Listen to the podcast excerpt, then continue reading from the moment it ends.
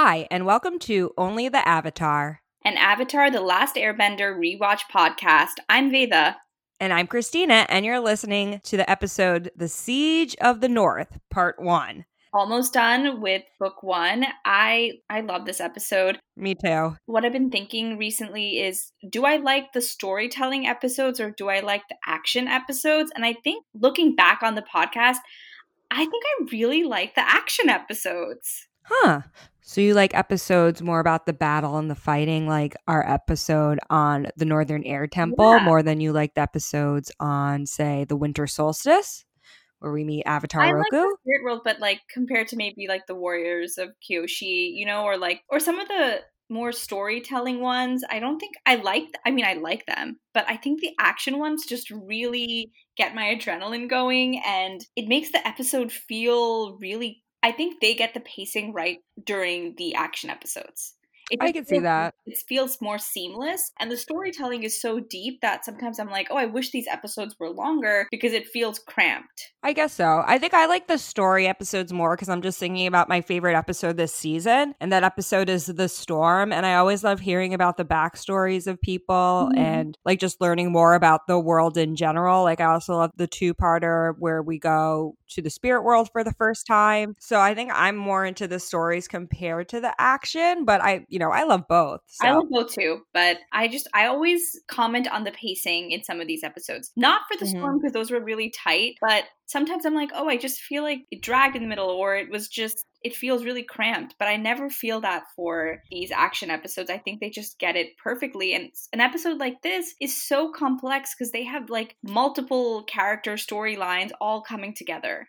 Yeah, I really I love this episode. This is one of my favorite episodes and it's actually I think one of the co-creators' favorite episodes as well. It's so good. It's so good. It gives a lot of great background on the next episode since this is a two-part episode. You know, I kind of wanted to watch both together, but I was like, you know, let me hold back. Let me hold back until next week to watch the next episode. but you know what I actually watched last night for the very first time? What? Spirited Away. Oh my god, I'm so glad. What did you think? I really liked it. I thought the beginning was a little slow, but I liked that it was world building. And then I really loved the ending. Like I cried at the end. I was like tearing up. I'm like, why am I crying? Um, and animation so memorable? it really is. It's so distinct. I've been really wanting to watch it for a while, so I'm happy I got to watch it. And I just love Chihiro as a character. Mm-hmm. She reminds me of like myself when I was a little girl. So I think I really identify with her a lot. I think it's actually such a scary idea, right? In that movie of like your parents disappearing into pigs and like your understanding of your own memory and who you are and the power of a name. And Mhm. there's, I think there's a lot of stuff around uh, just like Japanese mythology and characters and it's being in the spirit world. Yeah, and it totally makes sense that he kind of based it off of Alice in Wonderland, Mm-hmm. where you're on your own and you're meeting all these new kinds of spirits and creatures, and you have to figure your way out. So I really like that. I'm excited. I got like the seven day trial of HBO Max, so I'm Mhm. like planning to watch all of like Studio Ghibli's uh, movies because they're all on HBO Max. So Yay, that's great. I love them. I mean, they are a little slow, but you just kind of let it seep over you. You just have to get into the mood to watch it, and then suddenly yeah, you're just enveloped by the music, the, the music's beautiful. Oh my gosh, uh, that was like the highlight. I was like, this had to have won some kind of award for their music because it was so beautiful. I love the little soot, the like the soot characters. We're talking about soot today too, but those little characters with their spiky hair and their little Yeah, eyes, and I love the baby, like the baby heads, how they turn into the dog. No, it, it turned into a mouse. Oh, a mouse. Yeah, but either way, it was so cute. I don't know, just really beautiful animation and and I think about it like when I look at it at theme park, right? How they changed. I- Yeah. the whole thing was really good. I'm glad you liked it. yeah, the no face guy was really creepy. Like I always saw like images of him online, but like seeing him in the movie, I'm like, this thing is so creepy. I do not like it. His sounds and like oh, I don't know. He's he is very scary. uh, yeah, I wasn't thrilled with him, but I love the movie overall. So happy I glad. Yeah, yeah. And like I know that Avatar has a lot of influences from Studio Ghibli, so it's cool to see that parallel. I'm excited for you to watch all of the collection. You have to tell me which one you like the best. Yeah, I think the next one I'm gonna watch is the Totoro. Is it Totoro? My neighbor Totoro. Yeah, it's so cute. I have a Totoro on my bed. Aw, yeah, because I think I'm just like watching the ones where I know like the characters from like the internet. I'm like, I'm gonna watch that one next. So, And tell me what you think about Howl's Moving Castle when you get to it. okay, yeah, I'll, that'll be the third one on the list then. Yay! yeah, should we get into the episode? Let's jump in. Yeah, so this episode premiered on December 2nd, 2005, and it was written by John O'Brien, who wrote The Great Divide, I believe, and The Fortune Mhm. Teller. So this is uh, very different than this episode is very different than The Great Divide, I would say. Um, and you know we do, through our facts we saw that the writing on avatar is actually pretty collaborative though and all the writers work together and they're usually led by the head writer Aaron Ehasz hmm and of course the showrunners mike and brian i thought the writing on this show was pretty good though i do have some comments about zuko's voice in this episode i don't know Oh. if you agree Okay. i thought he was a little corny His voice? not his voice, but like his character tone this episode. I'm like Oh. losing the word for it.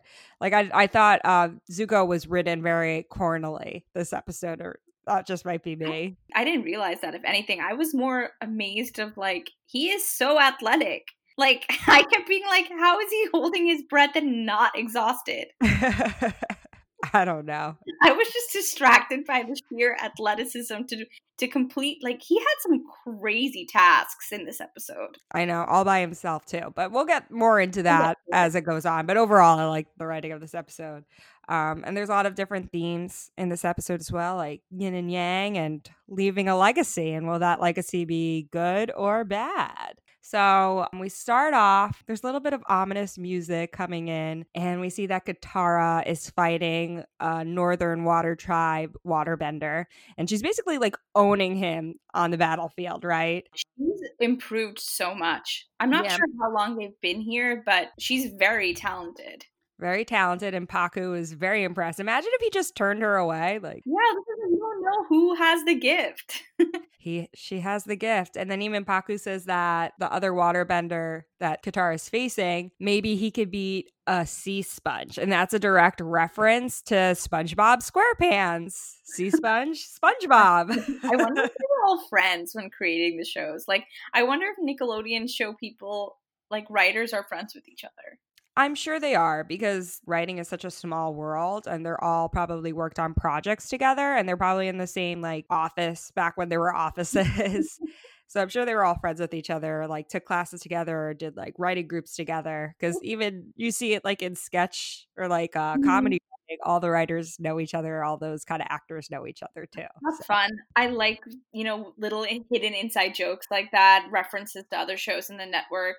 Yeah, and Pakku makes a comment about this too. Like he says that she's advanced quickly compared to any other student. So he knows that she's really hardworking and she's very determined to become a great bender. And I'm proud of him too. Like he's actually changed too. Yeah, he's around for sure. And Pakku is even like, raw talent is not enough. And then it pans over to Aang just like playing with Momo and like hanging out in the in the snow, which is kind of funny. And Pakku's like, Oh, you're just hanging out. You must have mastered waterbending. And he's like, Not really, but I can make a snowman out of myself. That was so funny. He's like, I wouldn't say mastered. Also, Aang in this episode was just so calm. I like it's you know he obviously is an emotional character like he does have these moments where he gets really stressed and goes into the avatar state or is taken over by fear and runs away but in this episode i don't see any of that there's really no emotion from him he's almost like fearless and just like playing so it's an interesting look at that I think they made a conscious effort not to focus on Aang too much. The beginning part of the episode, I would say, Mhm. like in the very end, they might have, but I feel like he did showcase emotion after, and we can get into it later. But he says, like, I'm just one kid. I can't do it all Yeah. by myself. Yeah, we do see that one, but I was just like, there are parts of this where I'm just surprised at how calm he's he seems, and I think I don't know, maybe he is tapped into his his child, like he is still a child, so maybe he's just tapped into that, and like watching him train, he's still very, you know, even though he's obviously the smartest one, he's just not trying. He has that typical thing where it's like someone who's super super smart like doesn't like to study or work hard in school because they're just naturally gifted Yeah. and of course the avatar is like the most gifted bender so he's like eh, i'll figure it out when i figure it out kind of vibe It's cute. I love Sokka and Yue's romance. I like that storyline in the this episode and the last one. And same they have a really like I like the side of Sokka and seeing him so vulnerable and the energy that they create through the animation, the village like that Yeah. they're so beautiful and it's just great for romance. Like the the white of the ice and the water um and Yue is beautiful. It just it's so cute. Yeah, And- I love the the scene where you know they're walking along and Yue is like kind of on the ice sidewalk and Sokka's up like kind of balancing on like the ledge up top, kind of like they're at different levels. So like direction wise, it makes a really great scene, and it's, it's just very romantic. I really liked it, it. And Yue feels it too. She she's like, this is wrong. And it's only wrong because she feels such intense emotion for Sokka and she knows that she's engaged. While Sokka's like trying to balance this, like he's like, okay, we can just be friends, but she feels too strongly about him to be friends. Yeah, and so Sokka is like, you know what? Let me cheer you up, and introduces her to Appa, and they go on like kind of like a magic carpet ride. It reminded me of Aladdin a lot, where they're just soaring above the sky. It's really, really cute.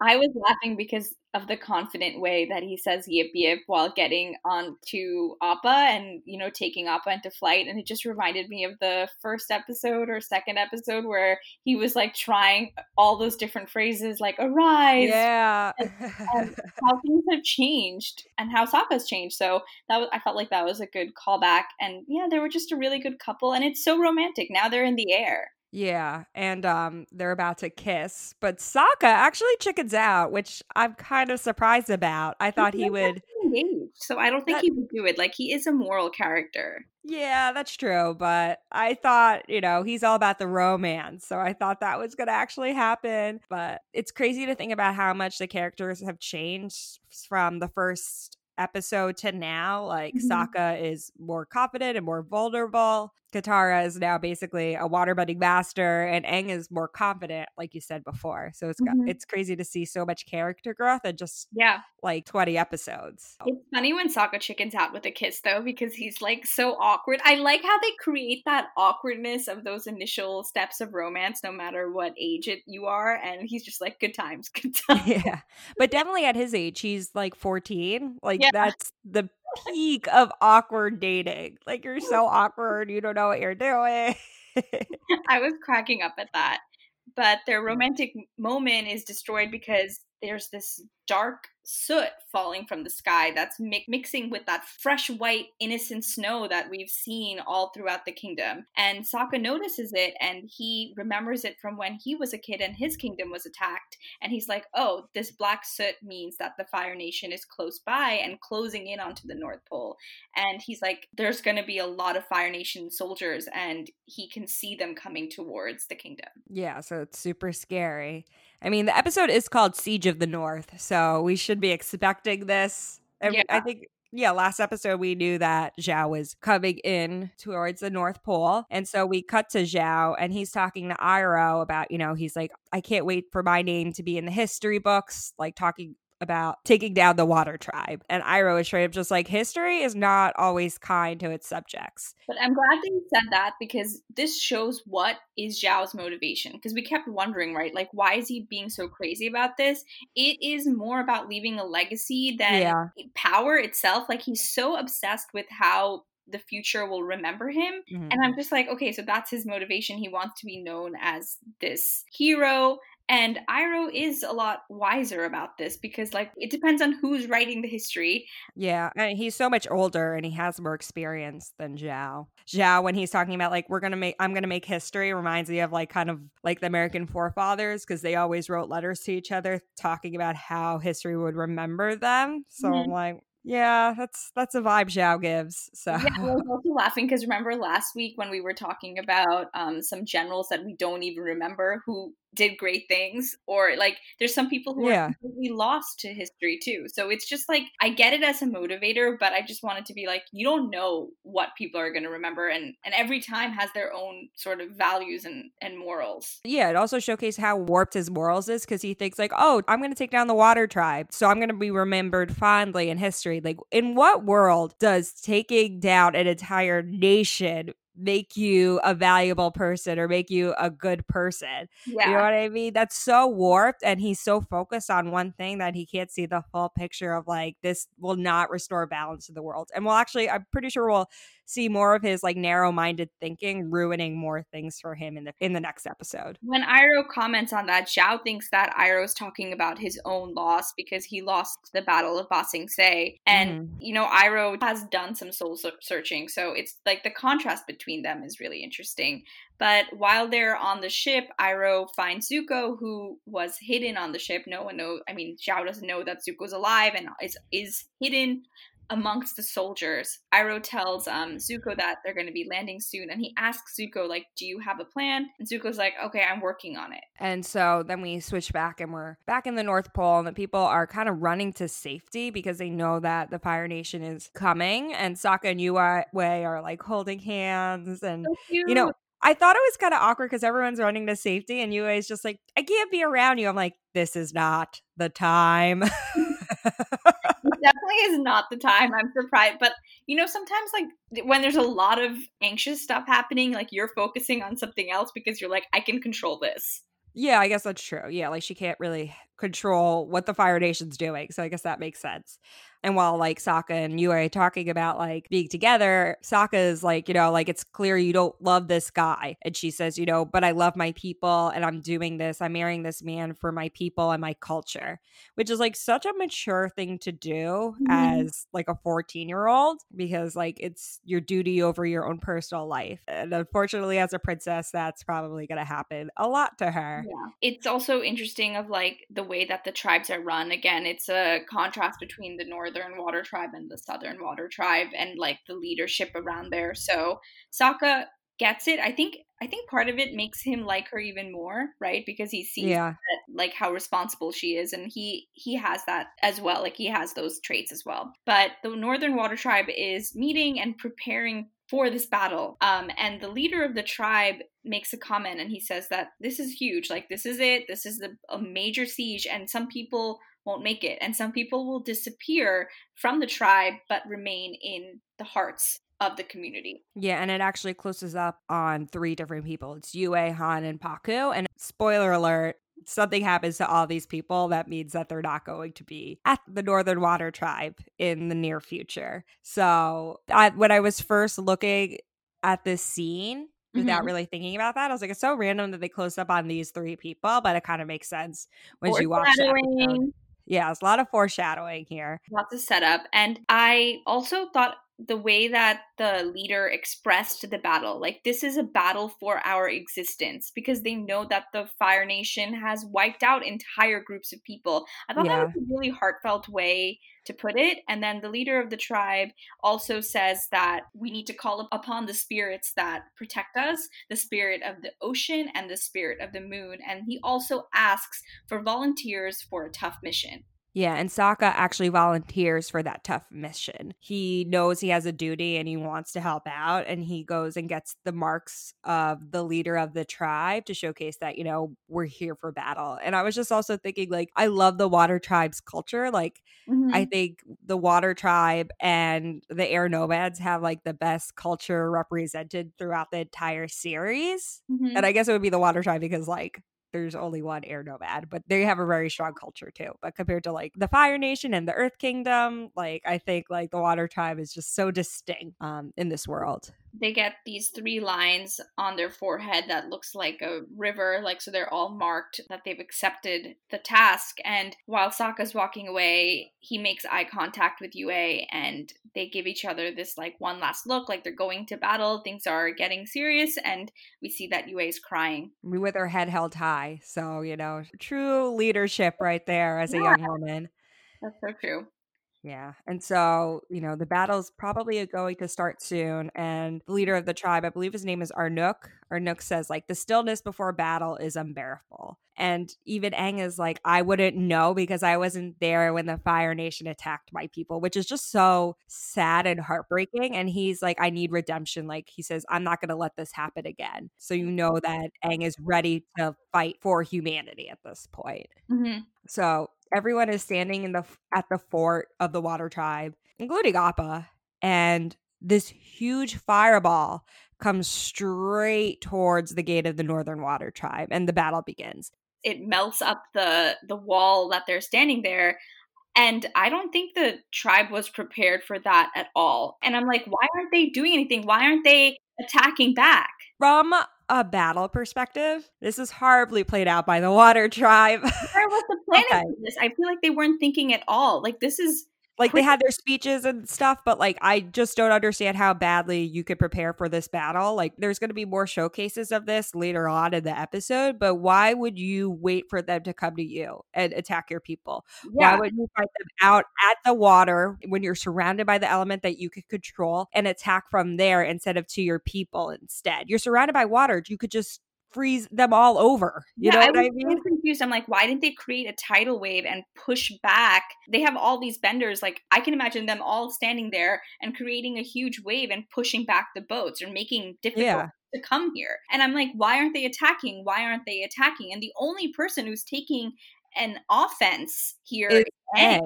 because he like he, I guess he can fly over to them, but it's still like it just doesn't make sense that they're just waiting and I don't I think it wasn't like they weren't prepared for it. It was like they were literally waiting for the battle to start, right? So it's like why wouldn't you go out there and attack the people in the Fire Nation right away? It just doesn't make military sense to me. Yeah, I'm like what is this fight?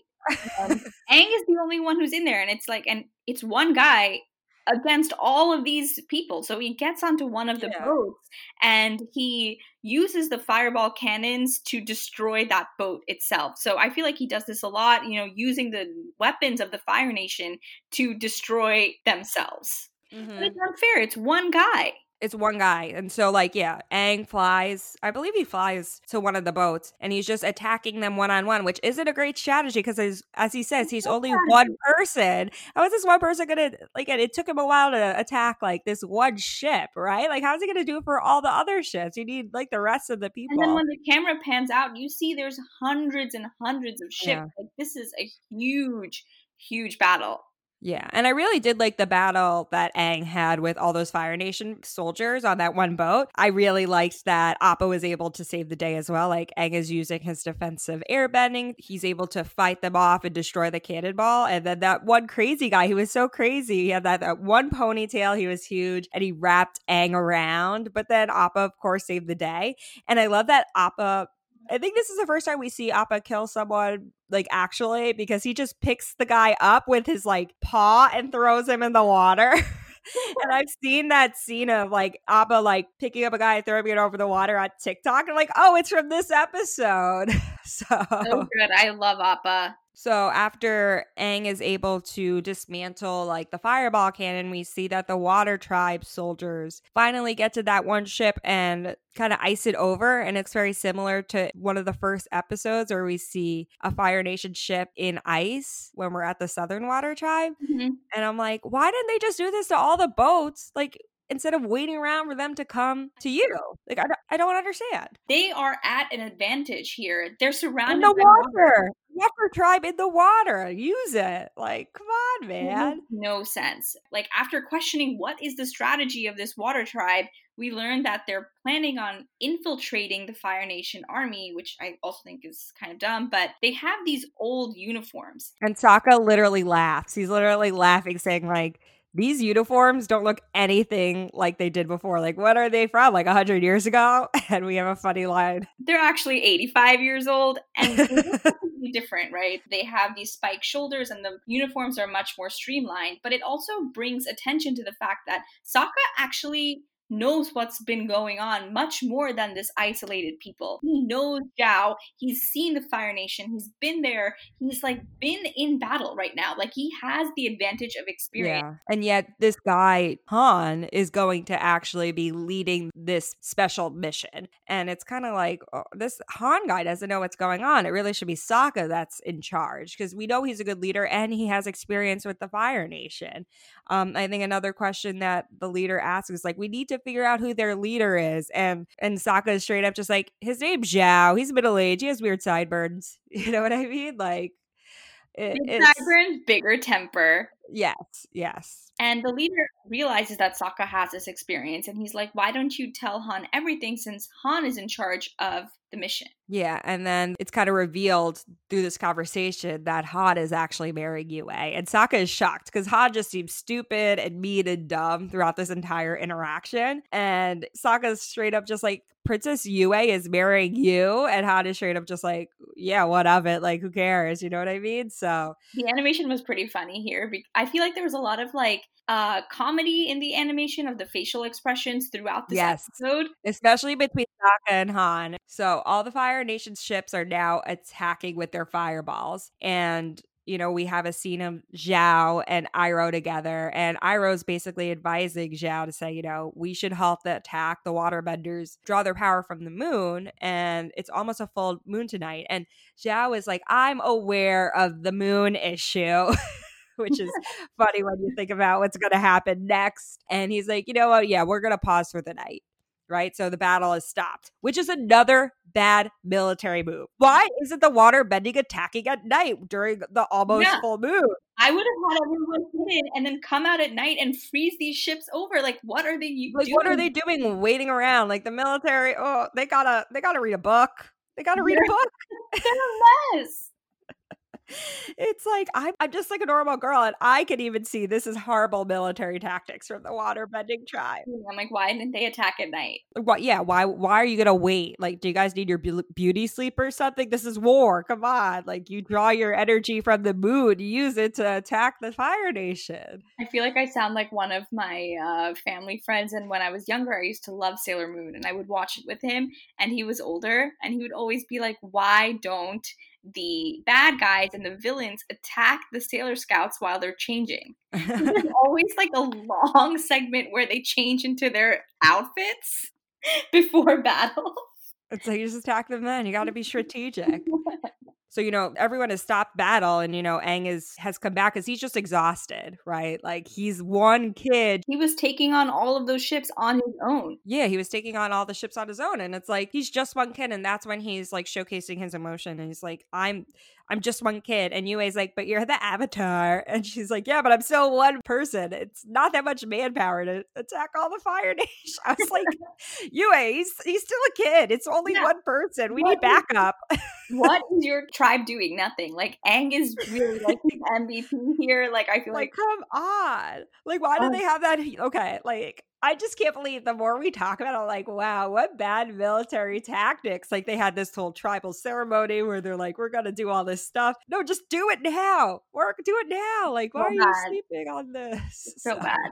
So we cut to Zuko preparing to leave the Fire Nation ship, and Iroh comes by and is giving him some advice and dropping some knowledge. And he has an extended metaphor of being like, when you're trying to catch an octopus, aka the avatar, you need to have a tight net because the octopus can just squeeze through any hole. So don't have any holes in your plan, basically. And yeah. Zuko is just not having it. He's rolling his eyes, but you know, he loves he loves Iroh and Iroh apologizes for nagging Zuko and he says, Ever since I lost my son, I think of you as my own. I really love that because even he doesn't say it all together. He goes, Ever since I lost my son, Zuko goes, You don't have to say it. You know what I mean? I like he knows. He doesn't he have to say it. It's it is really sweet, like their connection.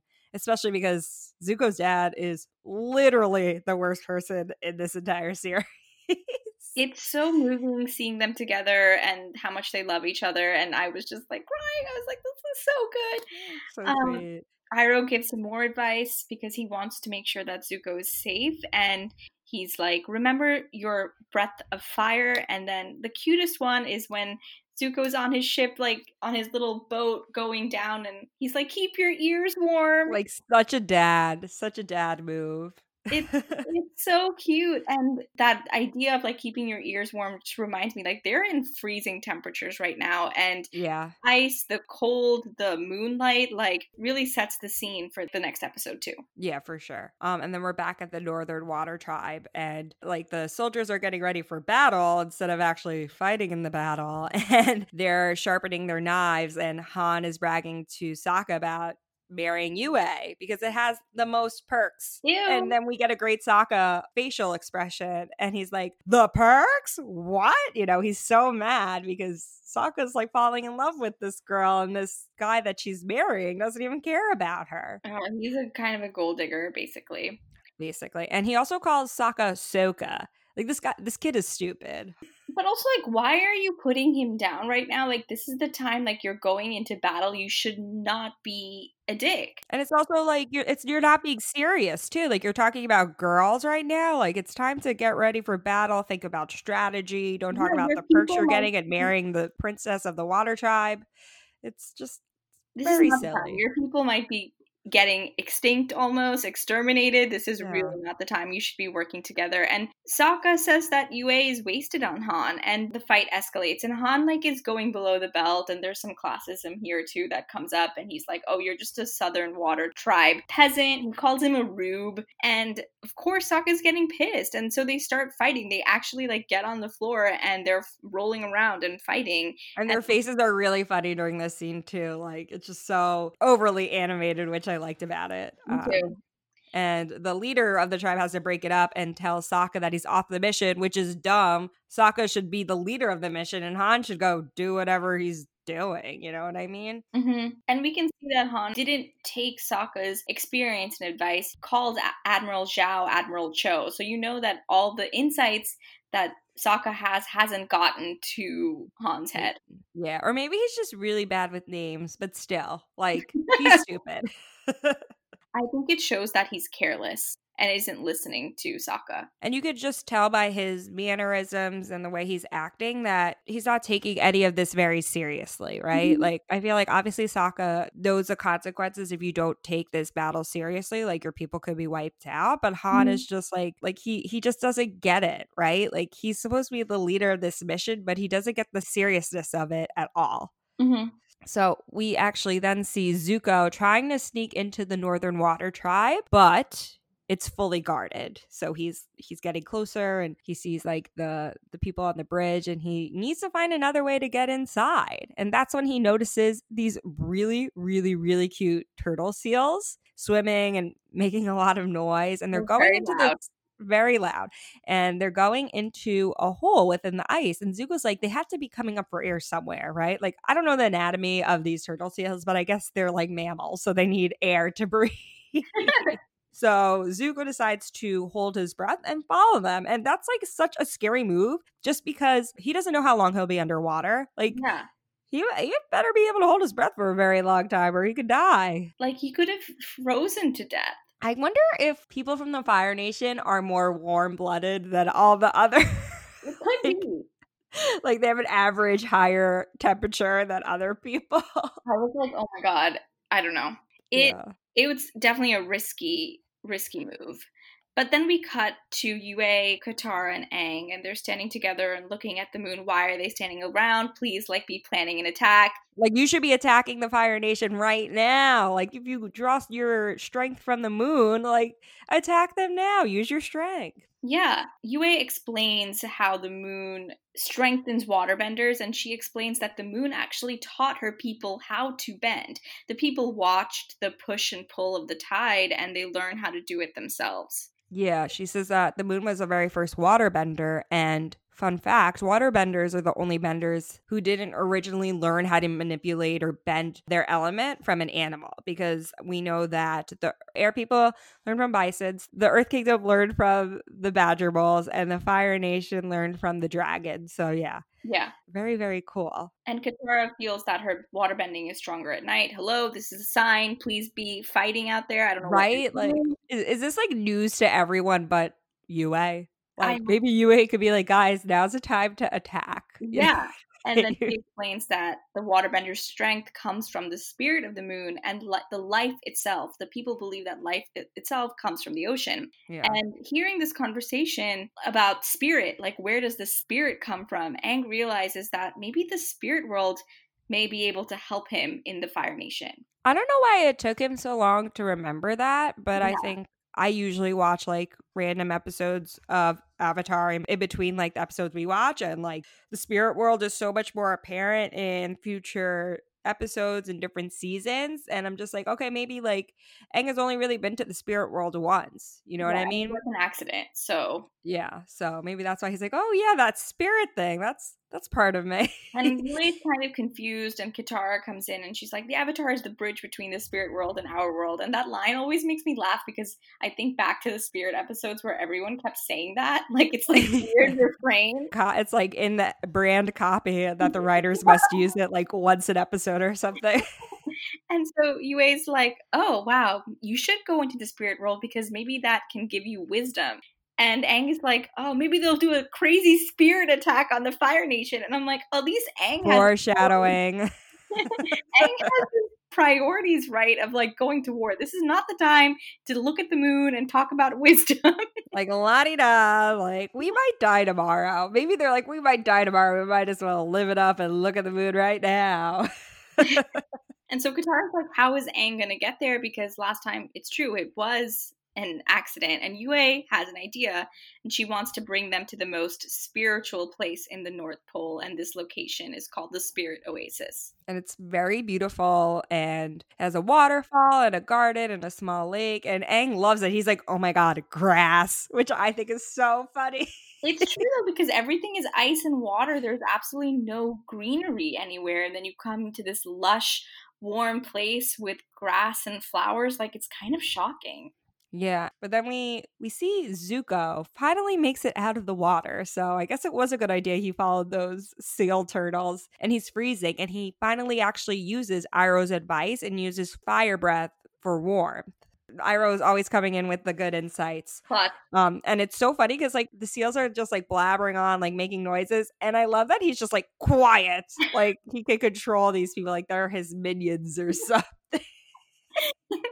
and they all silent. They all silence down. But oh my god, I'm like, how did he get down here? Like the first step in Zuko's like extreme strength in this episode. Yeah, and yeah, he's like climbing up another waterfall, um, and he has to hold his breath again, and he's trying to punch through to like this huge block of ice, but he's able to use his fire bending to warm it through so he can poke through. Everything in the water tribe is made out of ice, so Mhm. if you're from the Fire Nation and you have fire bending, it's pretty easy to just kind of destroy everything. Yeah, he can just melt. He can melt everything and go through. And Yeah. meanwhile, Sokka's sulking because he's been off this mission and he's like sharpening his boomerang. And the leader of the tribe comes up behind him and he's like, Actually, I took you off this mission for selfish reasons and I have a new mission for you. I want you to protect my daughter. Also, another thing about this whole military mission, why wouldn't you ask Yue's fiance to protect her instead? And then you have Sokka lead the, the tribe against a Fire Nation because he knows more about the Fire Nation. I thought that was, I get it for like the actual episode, but like military wise, it just doesn't make sense stupid. again. So stupid. So Sokka's happy because that means he gets to spend time with Yue. Yeah. Then we cut to Aang meditating, trying to get into the spirit world. And this is so funny because Yue's like, what is he doing? Katara's like, oh, he's meditating. We should be, we need to be quiet for him to like be meditating. But they keep on talking. And Aang is just like, funny. I can't concentrate with you two talking. like, "Ah." and so he's they finally you know stop yapping away in the background and Aang is able to concentrate on the pond in front of him and he sees two fish in the pond two koi fish but one is black with a white dot and one is white with the black dot and these two fish continue swirling and swirling at each other and as he's looking that looking at them they make a yin and yang symbol a symbol of balance and he's folk he's so focused on it he's able Mhm. to get into the spirit world Yeah. Um, I really like that visual. And, you know, Yue is just like, what is going on? And Katara is basically explaining that, you know, he's fine. He's safe right here. As long as his body stays in this place, Aang should be fine. And then Yue is freaking out. She's kind of like, but like, what? We should get more backup. Like, we need to make sure he's fine. And Katara's like, I'll protect him. He's my friend. And of Uh, course, right on time, Zuko shows up and is like, oh, what a strong girl you are, something like that. And I'm like, oh, cheesy writing. That's what I'm like. This is Oh, when yeah. it gets cheesy writing. but Zuko's like, hand him over, but Katara fights him off. And Katara is like really beasting him. I love when she puts him into an ice ball. She's like making all these like water bending movements. Her water waterbending's really strong right now, but I was dying Yeah. when Zuko was like, You found a master, haven't you? Because she's improved a lot. Yeah, she has improved a lot. And he he's this is when he's corny. I'm like, oh, maybe like no airflow to the brain is making him talk so corny here. He's probably exhausted. He can't think of some good lines. I know, probably. But also, I'm like, where are all the soldiers? Like, I just am so confused. I guess Yue is right. There should have been backup because they Yeah. randomly went there. So that kind of makes sense. But uh, you know, they're fighting and Katara is really beasting him and she puts him in this ice block, which is great. And I, I'm a little confused about this because I couldn't figure out like how much time has passed because then we see the sun go up and Zuko kind of like wakes up and he blasts Katara, right? And he's Mhm. like, You rise with the moon, I rise with the sun.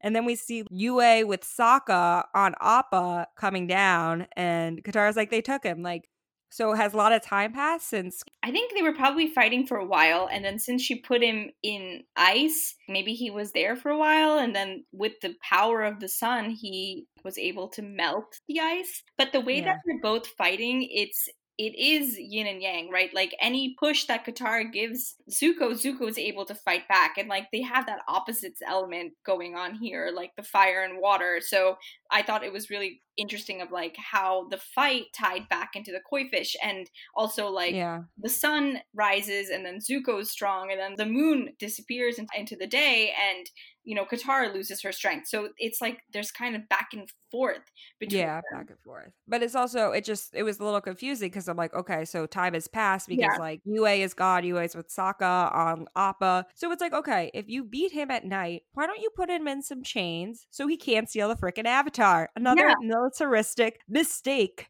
From the water tribe. Like, what the hell's going on? like, put him in chains. So, like, throw him back to the Fire Nation or something. But Like, you could have been listening to Iroh's advice here about the octopus because yeah. a lot of space in the net. So Zuko is able to melt it and he captures the avatar. Like, what did she think was going to happen when the sun came up? Like, if they had that much time that Yue could go and find Sokka and go on Appa, they could have gotten chains and like tied him up, so he Um, couldn't do anything during this point. and it's just like one less thing they have to deal with during this battle, you know. So I was like, on the battlefront with the sun rising zhao is charging over to the water tribe and he's like i'm ready to write history and the water tribe should be ready for the inevitable which is death like how you know what i mean like that's just so scary and horrible and so he's attacking this Aang's gone, Aang's body is gone, and then yeah, cut to Zuko, who's trekking on this like ice tundra with the avatar on his back, and Aang. Also, still- how would he get there that quickly? I'm just Yeah. like, what? Like, this is. I love the episode, but logistically, some of it does not make like, sense. how much time had passed? Like, Yeah. where is he? And also, Yeah. how did he escape again? Where are the freaking soldiers here? Yeah. What is going on? I'm just like, um, I love the episode though, but more the more we talk about, it, I'm like, wow, there, there's a lot of there's a lot of holes in the net for the octopus. Yeah. me tell you. uh, while I was watching this, the fight scene between Z- Zuko and Katara, I'm like definitely not a Zutara fan anymore because They don't, they don't have that. I mean, they are the yin and yang, I guess, but I don't know. I'm not a I Zuko. think well, I like the idea that of Kataang more now because Aang is always so kind to Katara, and like we have to. In society, we have to basically stop telling little girls like, "Oh, he pushed you. He likes you." Yeah. like you know, like, "Oh, he got you a flower. He likes you. You should like like this is the kind of guy. If you want to, you should like him back. Not the boy who pushes you." Um, That's so I think true. it, it it like helps with the whole narrative of like okay like boys that are nice to you not boys that try to beat you in combat so One hundred percent. But i'm really, not a Zutara fan anymore I'm not i never was but now i'm really not but yeah, we left the episode in a cliffhanger. I really liked it. So fun to watch. Um, can't wait, and then we'll be done with season one. I can't believe we're almost done with season one. What a what a journey we've been on. I know. What would you rate this episode? I think a five. I think it's a, a five, or I'm going to give it a 4.7 for the lack of military logic. they're a mess. Oh my God, they're going to die. Like, thank God the Avatar showed up. These guys are not ready they're not ready at all. So, uh, but overall, I really love this episode. I think it really sets it up for part two. And I think part two is definitely a little better than part one. So that's another reason why I gave it a 4.7 because it's a little bit of setup for the next episode. Yeah. I think it's still a great episode in total. So, yeah. so fun. Thanks for listening. And yeah, like and subscribe. Um, if you know someone who's an Avatar The Last Airbender fan, maybe you want to send them a link to our podcast. That would be lovely. But thanks again, and we'll talk soon. Bye. Bye.